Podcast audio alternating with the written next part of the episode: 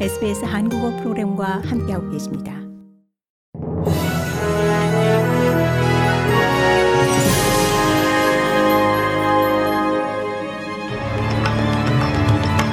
(2023년 2월 3일) 금요일 아침에 SBS 한국어 간추린 주요 뉴스입니다.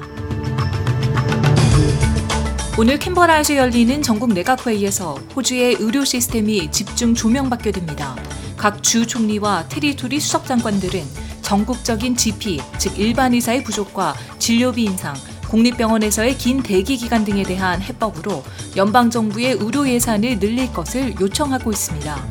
일각에서는 현 정부가 7,500만 달러의 예산으로 메디케어 시스템을 개선하겠다고 선거 캠페인에서 공약한 것과 관련 이 예산 지출을 계획한 특별팀의 보고서가 발표될 것이라는 언론 보도가 있었습니다.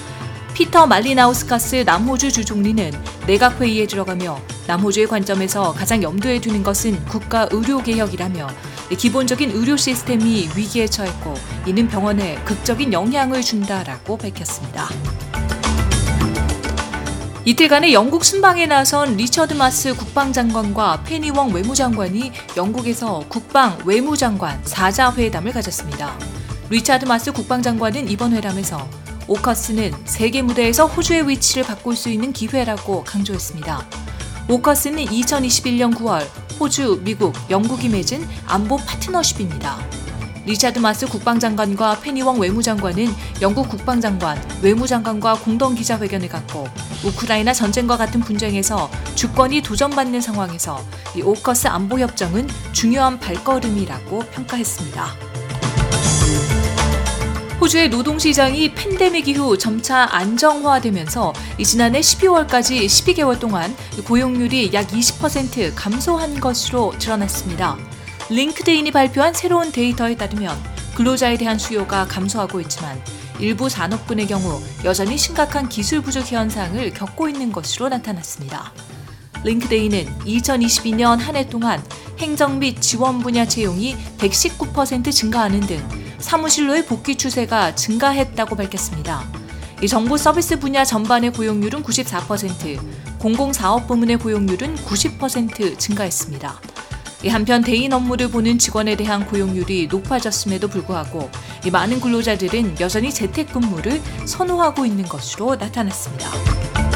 뉴사스웨일즈 주정부가 다국어를 쓰는 젊은 층들의 취업 기회를 찾아주고 이들의 통역, 번역 능력을 향상시키기 위해 새로운 직업 전문 자문관을 임명했습니다.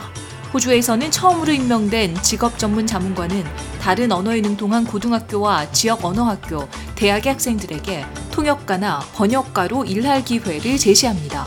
확인된 학생들은 통번역 장학금을 받을 수 있습니다.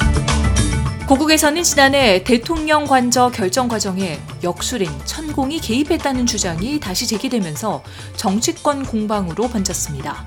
부승찬 전 국방부 대변인은 저서를 통해 윤석열 대통령 관저 결정에 역술인 천공이 개입했다는 의혹을 제기했습니다. 민주당과 정의당은 진상 규명에 나서겠다고 압박했는데 대통령실은 전혀 사실이 아니라고 강하게 반박했습니다. 이상 2023년 2월 3일 금요일 아침에 SBS 한국어 간추린 주요 뉴스였습니다. 뉴스의 나혜인이었습니다.